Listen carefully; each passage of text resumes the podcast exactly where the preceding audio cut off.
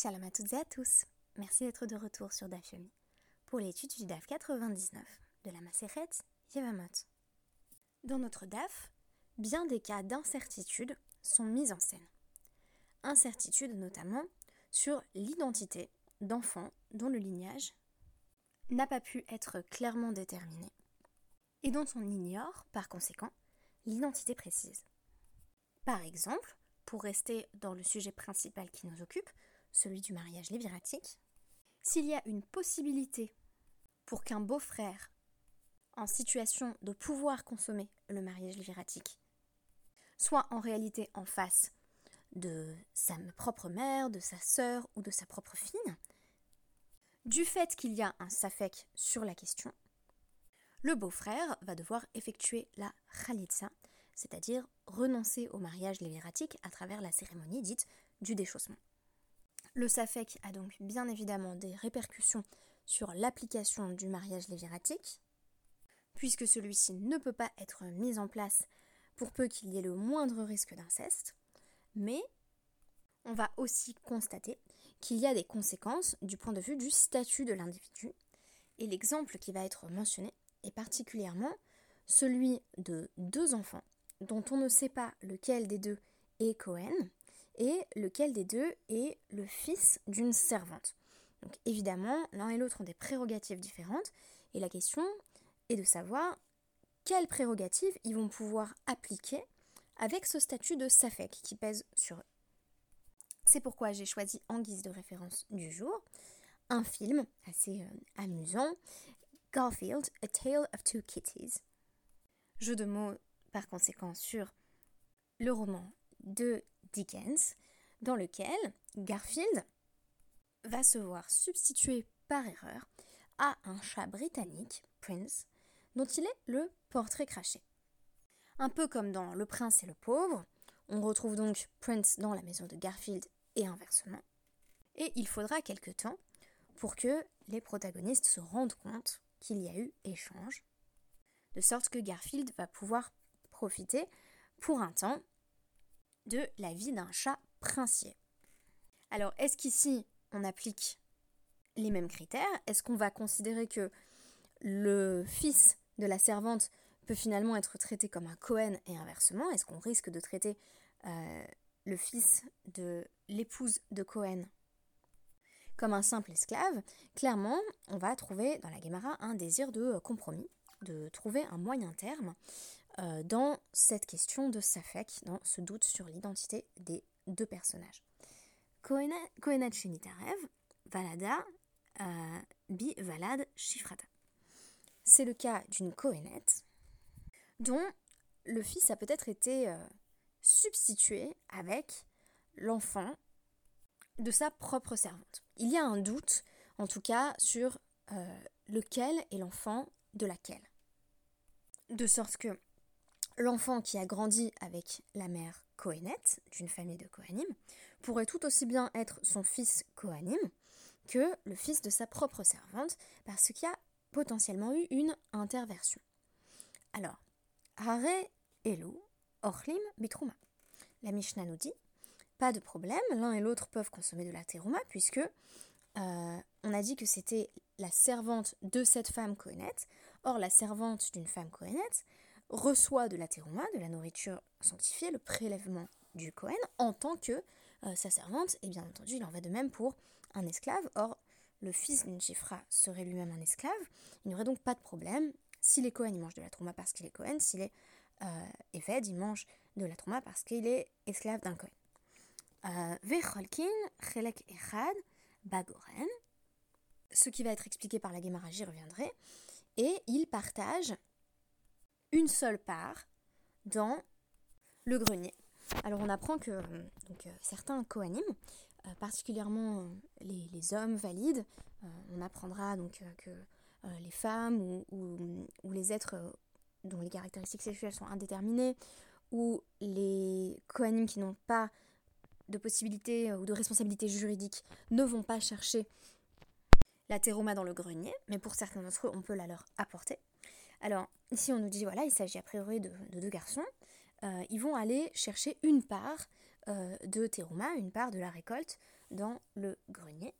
Ve Einan, Metamim la Ni l'un ni l'autre ne pourront se rendre impurs pour un mort, parce qu'il est possible que chacun soit Cohen. Einan Nosim Nashim. Ils ne peuvent pas épouser de femmes, Ben Ksherot, Ben Psulot.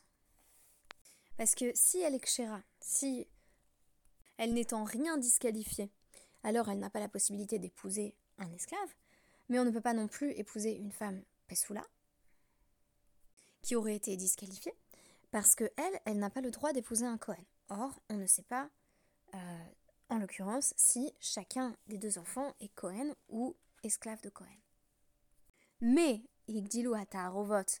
euh, mais si les deux enfants ont grandi et se sont euh, libérés mutuellement, donc euh, chacun dit si c'est moi le Cohen, je te libère, et l'autre dit bah, si c'est moi le Cohen, c'est toi que je libère. Donc forcément, ils finissent par être libres tous les deux, puisqu'il y en a forcément l'un des deux dont la parole s'actualise.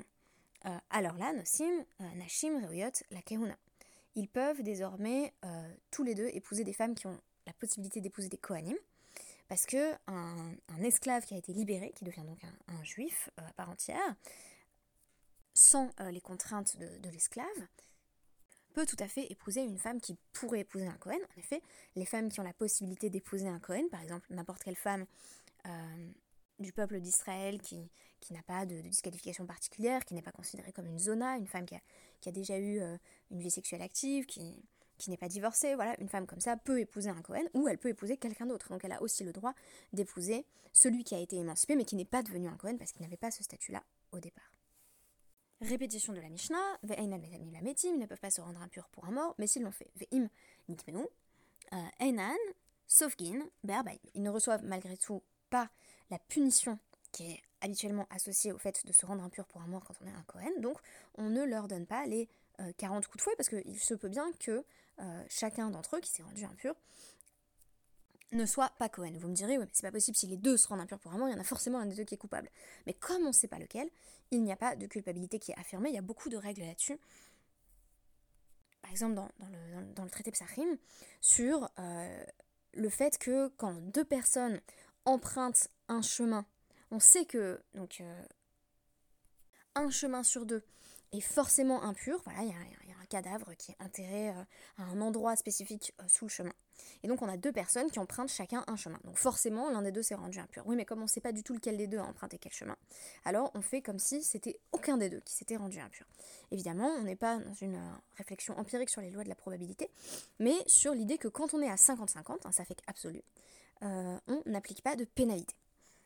V ils ne peuvent pas euh, consommer de terouma. Donc cela semble contredire le, début de la Mishnah.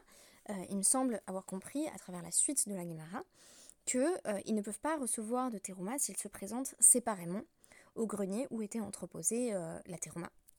Et donc je vais éclairer dans un instant la nécessité de se présenter ensemble.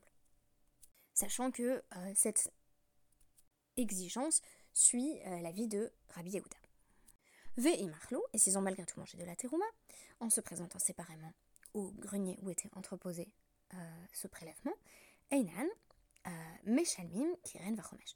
Ils n'ont pas à rembourser, comme aurait à le faire euh, un, simple Israël qui aurait consommé de la terouma, ils n'ont pas à payer l'équivalent de ce qu'ils ont mangé en ajoutant un cinquième, parce que peut-être que, après tout, ils étaient Kohanim, ou Mochin et terouma ve damim ve'adamim shelahem, ils peuvent vendre euh, de la terouma et garder l'argent.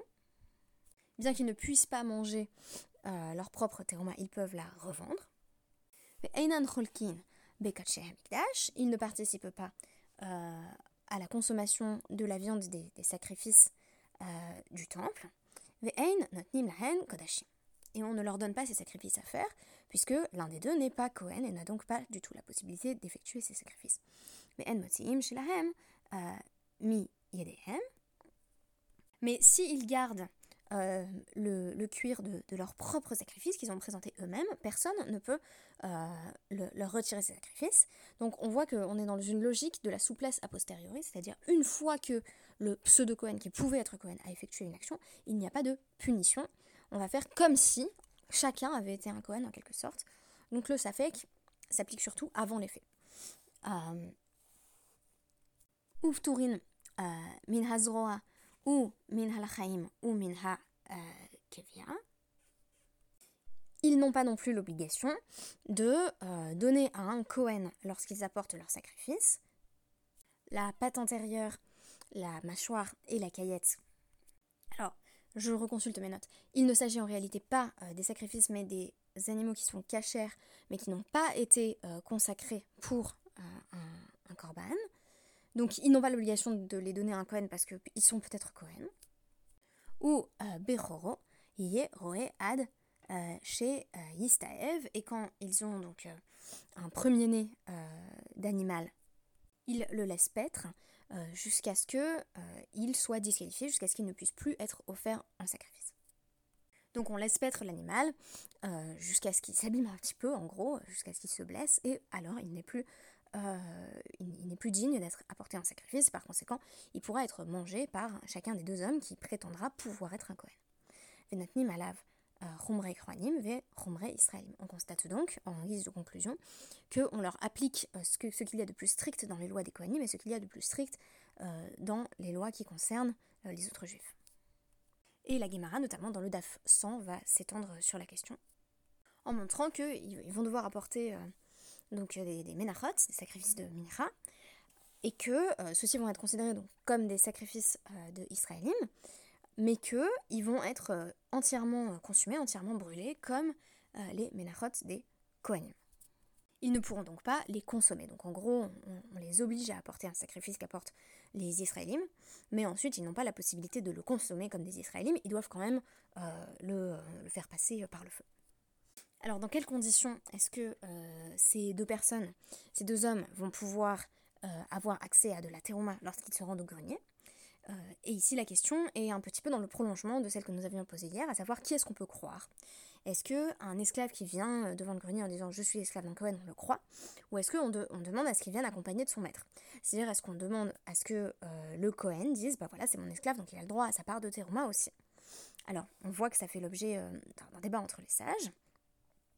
Donc, on nous dit Tsnan Keman Amar. La, Mishnah semble être en accord avec celui qui dit En Rolkin Trouma, l'Eved, et la Imken Raboimo. Donc, on ne peut donner de la terouma à un esclave que si son maître l'accompagne, ce qui est impliqué dans le fait que euh, donc il réinterprète la première partie de la Mishnah où on nous dit euh, donc euh, Rolkin Chelek Echad Bagoren, il faut qu'ils viennent Echad ensemble devant le grenier pour qu'on puisse leur, leur donner la part qui, leur revient, puisqu'après tout l'un des deux est forcément le maître et l'autre est forcément l'esclave. en revanche, sinon, ça ne fonctionne pas. Alors, pourquoi est-ce qu'il y en a qui pensent qu'il faut apporter euh, son esclave avec soi, ou amener son esclave avec soi plutôt, euh, lorsque on vient chercher sa part de Zeruma, Detania, En Cholkim, les Eved, et là, Inken, Raboimo. Il y a une braïta qui enseigne, on ne peut euh, diviser la terouma et donc ne donner le prélèvement à l'esclave que si son maître est avec lui. Ça, c'est selon Rabbi Yehuda. Mais Rabbi Yossé Omer, Yachol chez Yomar, Im Kohen Ani, Tnuli Bishvil Atmi, Ve'im Eved Kohen Ani, Tnuli Bishvil Rabbi. Euh, Rabbi Yossé dit bah, on croit un esclave tout seul qui dit euh, je suis l'esclave d'un Cohen.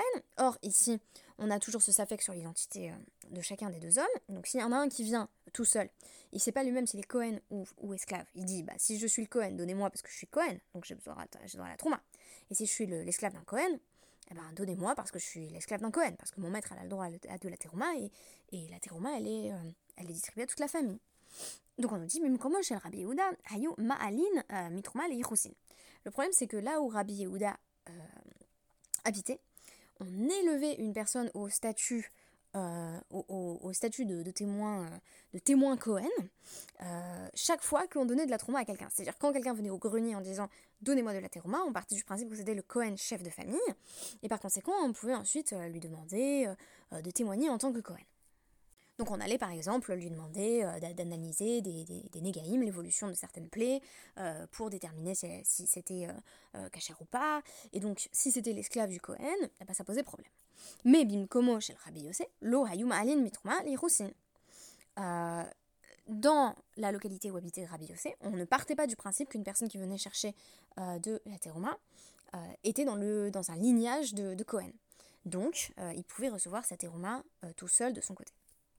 Alors ici, on a affaire à un phénomène intéressant puisqu'on constate que l'esclave d'un Cohen va être cru au sujet de son propre statut dans certains lieux et pas dans d'autres. Donc on, a euh, en quelque sorte un aperçu de la diversité alarique au sein des différentes localités qui était susceptible de poser problème, puisqu'après dans la suite de l'Agmara on nous dit qu'à un moment donné, euh, il y a des gens qui sont venus donc de, là où habitait euh, Rabbi Yossé, vers là où habitait Rabbi Yehuda en disant celui-ci on lui a donné de la terouma. Mais en fait c'était de l'esclave euh, d'un Cohen, et ils ont cru, euh, là où habite Rabbi Yehuda, ils ont cru que c'était un vrai Cohen, puisque chez eux, ils donnaient de la directement que au Cohen.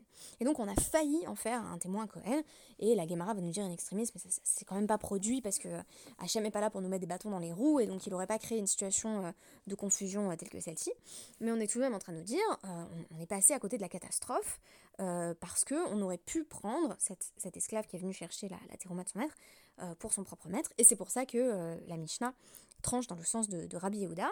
C'est-à-dire que comme il y a des endroits où la confusion peut exister, euh, alors on va essayer de faire en sorte qu'elle n'advienne pas, qu'il n'y ait pas de possibilité qu'elle se manifeste. Et on voit en fait dans, toute cette série d'exemples sur le safek, donc le doute qui porte sur le statut d'une personne qui est soit Cohen, soit esclave, on voit qu'on va vraiment euh, jouer la carte de la sécurité et essayer de faire en sorte qu'il euh, ne soit jamais placé dans une situation où il pourrait être considéré comme Cohen Vadaï, c'est-à-dire euh, on pourrait être sûr que c'est un Cohen.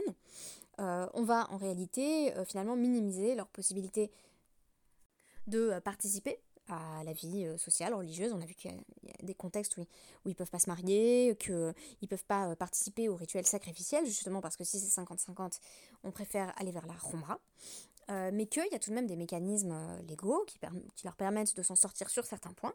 Par exemple, s'émanciper mutuellement va leur permettre d'épouser n'importe quelle femme qui pourrait épouser un Cohen, puisque euh, je rappelle qu'il n'y a aucune femme qui soit obligée d'épouser un Cohen. Une fille de Cohen ou une, une, veuve ou une divorcée de Cohen n'a absolument pas l'obligation euh, de rester dans une famille de Cohenim, donc euh, ils vont ainsi pouvoir se retrouver dans une situation où ils peuvent au moins épouser quelqu'un.